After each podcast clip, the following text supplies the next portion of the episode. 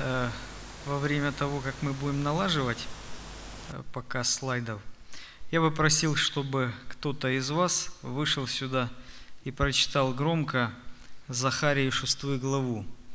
Пожалуйста, кто из вас смелый к микрофону сюда, подойдите и прочитайте, пожалуйста, громко шестую главу книги пророка Захарии.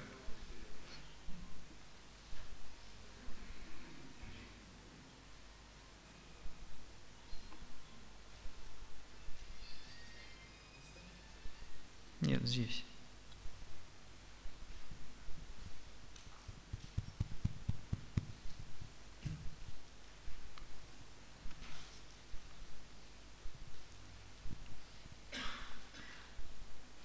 И опять поднял, слышно, да? Все нормально, все слышно. И опять поднял.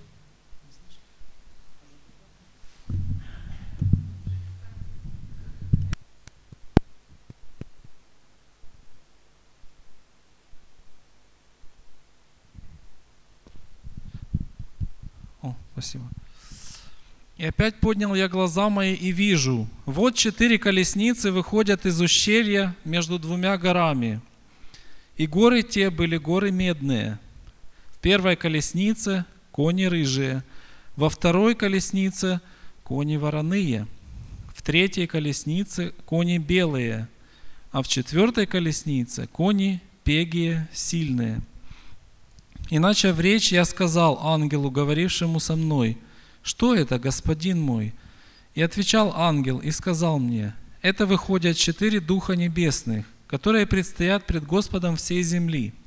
Вороные кони там выходят к стране северной, и белые идут за ними, а пегие идут к стране полуденной, и сильные вышли и стремились идти, чтобы пройти землю. И он сказал, идите, пройдите землю. И они прошли землю. Тогда позвал он меня и сказал мне так, смотри, вышедшие в землю северную успокоили дух мой на земле северной. И было слово Господне ко мне.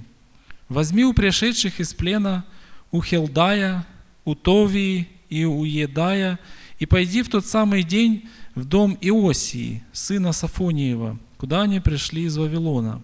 Возьми у них серебро и золото, и сделай венцы, и возложи на голову Иисуса, сына Иосидекова, Иерея Великого, и скажи ему, так говорит Господь Саваоф, вот муж, имя ему отрасль.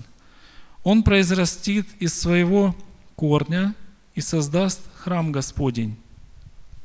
Он создаст храм Господень и примет славу, и воссядет, и будет владычествовать на престоле своем. Будет и священником на престоле своем, и совет мира будет между тем и другим. А венцы те будут Хилему, и Товии, и Едаю, и Хену, сыну Сафониеву, на память в храме Господнем. И, и издали придут и примут участие в построении храма Господня, и вы узнаете, что Господь Саваоф послал меня к вам. И это будет, если вы усердно будете слушаться гласа Господа, Бога вашего.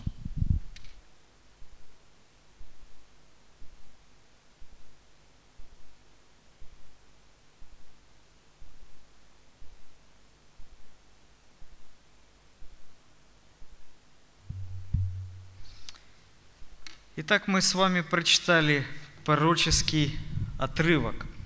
Больше всего нас сегодня будет интересовать вот это место э, с 9 стиха. «И было слово Господне ко мне, возьми у пришедших из плена Хилдая, Товии и Уедая». Э, Что должен был взять Захария? Серебро и золото – и из этого э, отрывка мы читаем о том, что он должен был сделать два венца, то есть две короны. Одна серебряная, другая золотая. И эти две короны должны были храниться э, в храме, который построят иудеи после того, как они пришли из Вавилона. И когда будет построен этот храм, то эти короны должны будут находиться в нем. Возможно, для вас э, откровение это будет сегодня, потому что никто на это особо не обращает внимания. Но эти два венца должны были лежать в храме до пришествия Мессии. И когда придет Мессия, на него должны были возложить эти две короны. И эти короны символизировали одна власть священника, другая власть царя. Никогда в израильском народе не было такого, чтобы царь совмещал э, две функции, то есть функцию священника и функцию царя. Эта функция есть обычно у языческих народов. Когда мы с вами рассмотрим, к примеру, различные культы, э, к примеру, тот же самый культ и в Вавилоне, в древнем Вавилоне, то мы знаем о том, что вавилонский царь имел также особенность и быть как бы священником того культа, который там был. Э, даже римский в Риме находился жрец, который также был царем и священником. То есть, к примеру, царь в Риме, в Древнем Риме, он мог сочетать и функцию жреца. И недаром его называли «великий строитель мостов». И этот же титул приобретает, напомните, кто? Папа Римский. Он совмещает две функции. Наместник – царь на земле, царь над всеми царями, как он называет себя, и также главный первосвященник. Эта функция принадлежит только единому одному Богу, Иисусу Христу. И именно Он назван Господь господствующих и царь над царями. Правда? Так написано в книге Откровения. Поэтому эта функция именно Его, скажем так, и только Ему принадлежит, и больше никому. И поэтому этот отрывок нам говорит интересную вещь, что когда придет Мессия, то его должны будут короновать вот этими двумя венцами. И только его одного, больше никого нельзя короновать. И так пророчество должно осуществиться. И сегодняшняя тема поэтому называется «Замененный венец». Именно так ее назвал – Итак, мы про прочитали этот отрывок. Иисус, сын Иосидеков, первосвященник во времена Захарии. О нем написано в третьей главе этой книги. И он же является пророческим прообразом Иисуса Христа, которому выпала честь изготовить вот эти венцы, два венца. Итак, Захария должен был возложить эти короны на голову первосвященника Иисуса и произнести пророчество. Эти короны означали двойную власть. Отрасли, тот, который придет, власть священника и царя. Иисус, сын Иосидеков, в данном случае он был как бы прообразом. Ни в коем случае он не должен был э, быть вместо Мессии – Захария должен был исполнить этот образ и возложить на него эти два венца и сказать, вот так должны будут поступить с неким отраслью, сыном Давида, который придет в этот храм, которого должно будут встретить с честью и с почестью. И ни один царь в Израиле не должен удостоиться этой почести, только Мессия. Итак, кто же такой этот отрасль?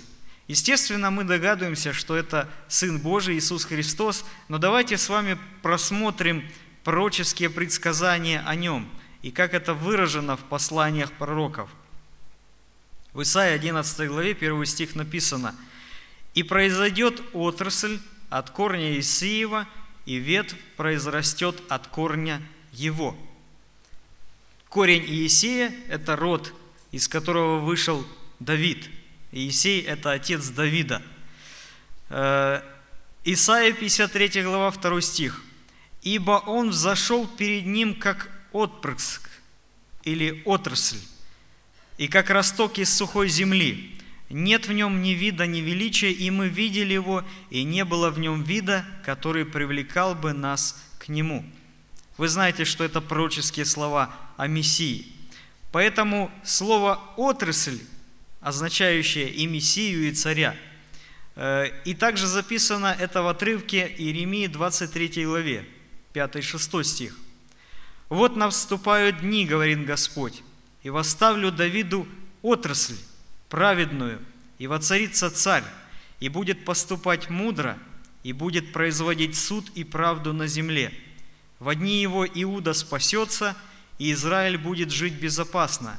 И вот имя его, которым будут называть его, Господь оправдание наше. Что же такое храм отрасли? Э, мы читаем с вами э, в 13 стихе, еще раз прочтем. «Он создаст храм Господень и примет славу, и воссядет, и будет владычествовать на престоле своем, будет и священником на престоле своем, и совет мира будет между тем и другим». Заметьте, какая последовательность, когда придет э, отрасль, придет Мессия. Написано, что Он создаст храм сначала. Он создает храм. Иудеи думали, зачем его создавать, если он уже есть. Если Мессия приходит в храм, зачем нужен храм? Но давайте вспомним слова Иисуса, которые Он сказал в Иоанна 2 главе с 19 по 21 стих. Иисус сказал им в ответ, «Разрушьте храм сей, и я в три дня воздвигну его». На это сказали иудеи, «Сей храм строился 46 лет, и ты в три дня воздвигнешь его?» А он говорил о храме тела своего. Что это за храм тела? Иногда непонятно о том, что говорит Иисус Христос, но давайте с вами посмотрим, э, что же имеет в виду Библия, потому что Библия сама себя истолковывает. Ефесянам 5 главе, с 24 по 32 стих, апостол Павел говорит такие слова. «Но как церковь повинуется Христу, так и жены своим мужьям во всем. Мужья, любите своих жен, как и Христос возлюбил церковь и предал себя за нее, чтобы осветить ее, очистив баней водную посредством слова, чтобы представить ее себе славною церковью, не имеющей пятна, и порока или чего подобного, но дабы она была свята и непорочна. Так должны мужья любить своих жен, как свои тела. Любящий свою жену любит самого себя – Ибо никто никогда не имел ненависти к своей плоти, но питает и греет ее, как и Господь церковь, потому что мы члены тела Его, от плоти Его и от костей Его. Посему оставит человек отца своего и мать, и прилепится к жене своей, и будут двое одна плоть. Тайна сия велика. Я говорю по отношению ко Христу и Церкви. Таким образом, мы являемся телом Христовым, мы являемся Его церковью. Он наша глава, а мы Его тело. И когда Христос говорил, что Он создаст храм, когда через три дня Он воскреснет, то Он имел в виду, что Он создаст храм из нас с вами. Мы Его тело. И именно после воскресения Он начинает создавать новый храм – новую церковь. И этот храм вы. И я принадлежу к этому храму. Когда должен был прийти Мессия? На его голову должны были возложить эти короны, и все должны были признать его царем. Если бы народ был готов тогда признать его царем и принять его так, как было написано в пророчествах, а не так, как они его знали – а в чем была их ошибка? Ошибка была их в том, что они перепутали немного пророчество. Они ждали его как великого царя, который должен прийти на белом коне, который должен попирать язычников и возвысить свой народ, как они думали. Да, но это событие относится ко второму пришествию Иисуса Христа. О нем мы читаем с вами в книге Откровения. Но первый раз он должен прийти как обычный человек, как написано у пророка Исаии. Нет в нем ни вида, ни величия. Он является отраслью от дерева Иисея, от племени Давида. И в Иисусе Христе это действительно исполнилось. Когда вы просмотрите родословие Иисуса Христа по Марии и по Иосифу, то вы заметите, что оба они вышли из рода Давида. Они являются потомками рода Давида. И действительно, Христос по плоти, Он действительно находится в этом роду. И оба они являются именно представителями этого рода. Итак, Христос пришел на эту землю – но что ему водрузили на голову? Корону водрузили, но не ту. И не так, совсем не так. И ему даже написали о том, что он является царем. Пророчество сбылось. Его короновали царем и называли царь иудейский. Хоть в насмешку, но называли царем – и написали даже на кресте, что он царь. Так должно было быть исполнено. Иудеи даже возмущались, что он зачем написал, что царь. А Пилат сказал, что написал, то написал. Пилат исполнил, не зная того пророчества, назвав его царем. И он даже обращался к толпе. «Царя ли вашего распну?» И они сами выбрали своего царя – Итак, короновали его не теми коронами, не той честью, не с теми почестями. И пророчество действительно исполнилось. Оно должно было исполниться. Его царство и пророчество Захарии могло наступить и раньше, но теперь оно отложится до наших дней. И в Откровении мы видим, что Христос идет уже в венце. Но этот венец ему водрузил не первосвященник в храме, а сам Отец Небесный. Теперь Иисус, отрасль, приходит каждому человеку отдельно и стучит в его сердце.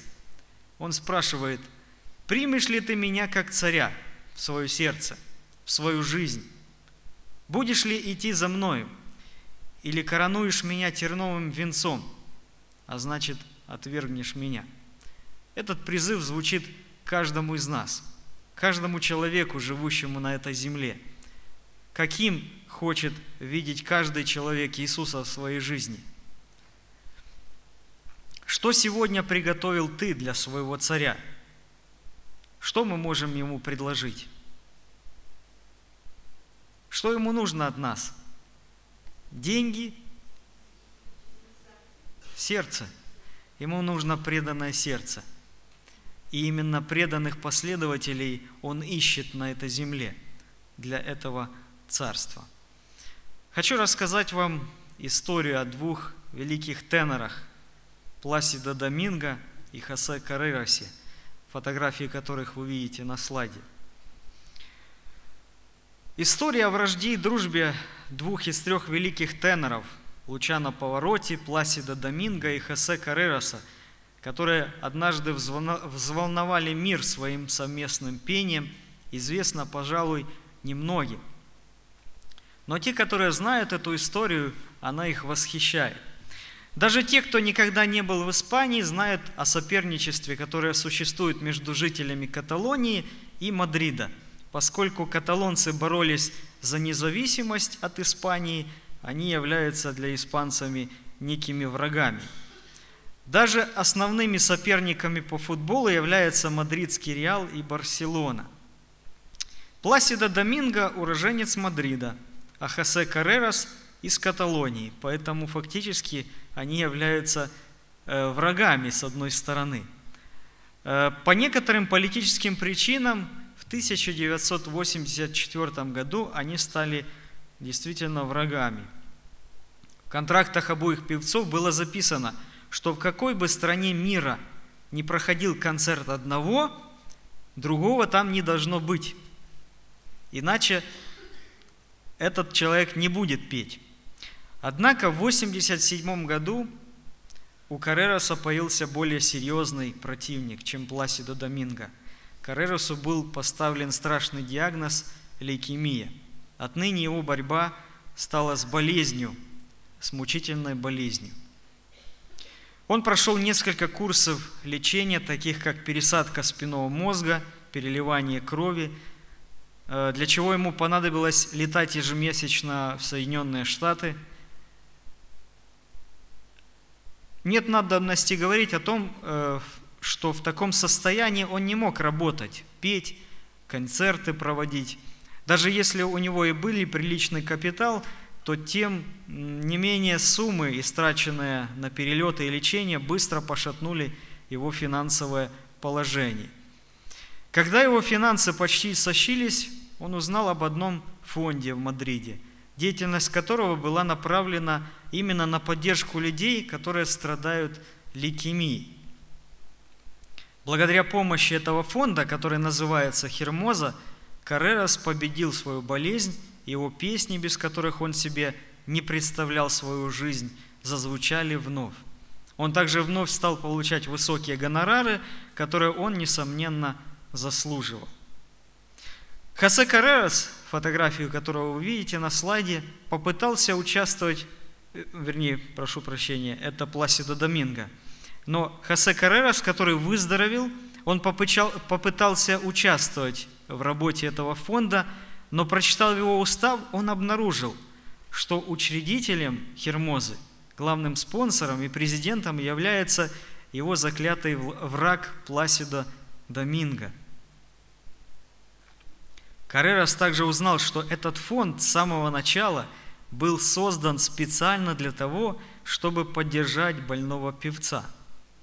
Пласида Доминго пожелал сохранить анонимность, потому что не хотел оскорблять чувства Карераса, который бы никогда не обратился за помощью к своему врагу. Удивительная и трогательная встреча, совершенно неожиданная для Пласида Доминго, состоялась на одном из концертов в Мадриде.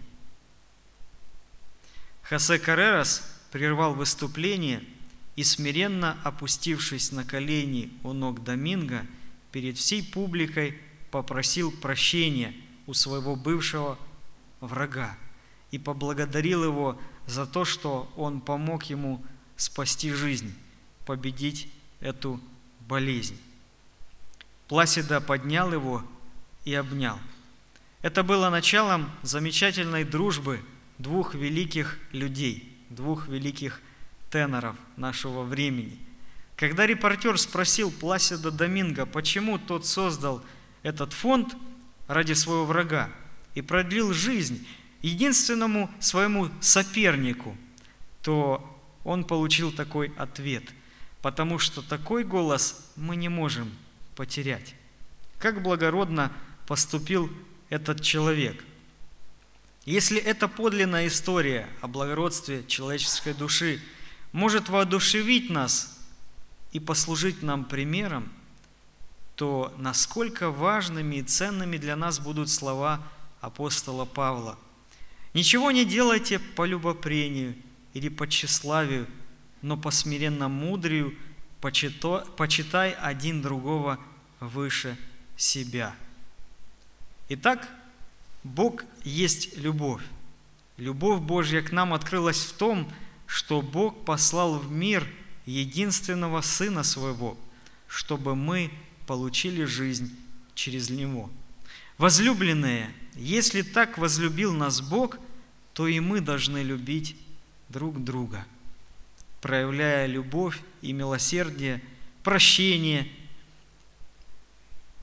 И апостол Павел говорит нам еще, не о себе только каждый заботься, но каждый и о других. Ибо в вас должны быть те же чувствования, какие и во Христе Иисусе. А Христос простил нас еще тогда, когда мы были врагами. Он уже любил тогда нас, когда мы еще не пришли к Нему. Он искал нас в этом мире и привел нас к себе.